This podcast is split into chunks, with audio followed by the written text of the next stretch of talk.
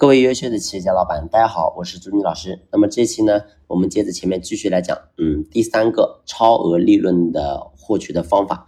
那么第三个呢，其实说白就是稀缺啊。什么是稀缺呢？稀缺说白就是做到别人做不到的事情啊，只有你做得到，别人做不到。那这个时候呢，供给就会小于需求啊。每个公司每个人都可以成为稀缺的一方，所以每个行业都会有稀缺的环节。如果触达用户的能力是稀缺的。那么零售业就是赚钱的啊！如果生产的流程效率是稀缺的，那么工厂就赚钱啊！如果原材料是稀缺的，那么源头，你比如说农场、牧场、渔场啊、矿场就赚钱。那你说红利是不是稀缺呢？红利是稀缺，但是红利稀缺是因为外部环境所带来的，而我这里所讲的稀缺呢，是由我们自己带来的，是我们自己创造的稀缺。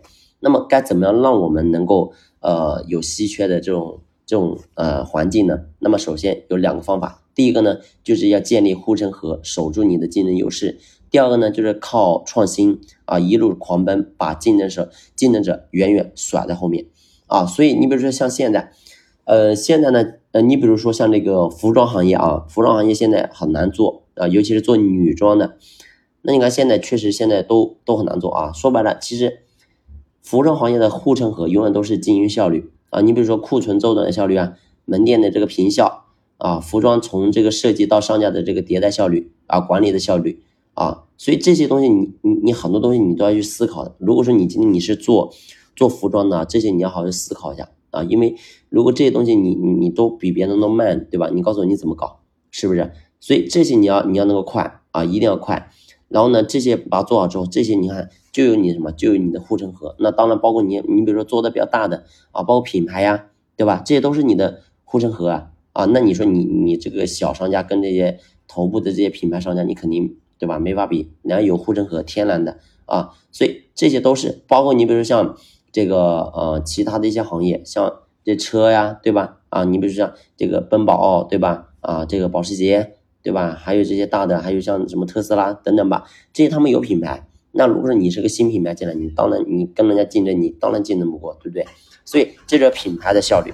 所以今天我们作为老板，在这个地方啊，一定要好好去思考一下，怎么样去把我们的护城河把它做起来啊。有护城河企业跟没有护城河的企业真的是完全两码事啊。所以呃，护城河当然不是说啊一时半会就能够建立起来的，这个确实呢，它也是一个比较长期的一件事情。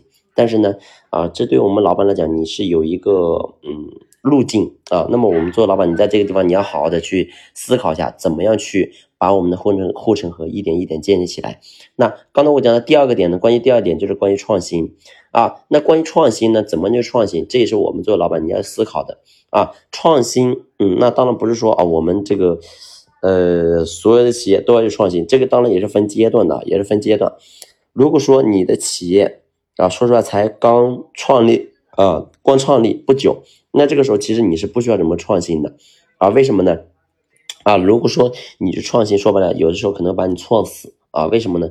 因为你创新，你你你说实话，现在对吧？体量也小，啥也没有，对吧？你搞创新，你告诉你怎么创新，对吧？你没有资格去创新，所以啊，企业刚开始的时候肯定是为了赚钱，任何企业都一样的啊啊。那当然，如果说你你的这个整个呃，方法不一样，那不一样，对吧？那当然，我们很多小企业，你肯定一开始都是围绕着赚钱两个字的，所以先先赚钱啊，有钱了再说就创新。那么创新的话也有五种，第一个，你比如效率创新啊，模式创新、产品创新、系统创新啊和颠覆式创新，所以这些都是嗯不一样的啊，都是不一样的。我们每我每个每个阶段要做不同的事情，所以这些一定要好好思考啊，我们怎么就把这两点把它做好。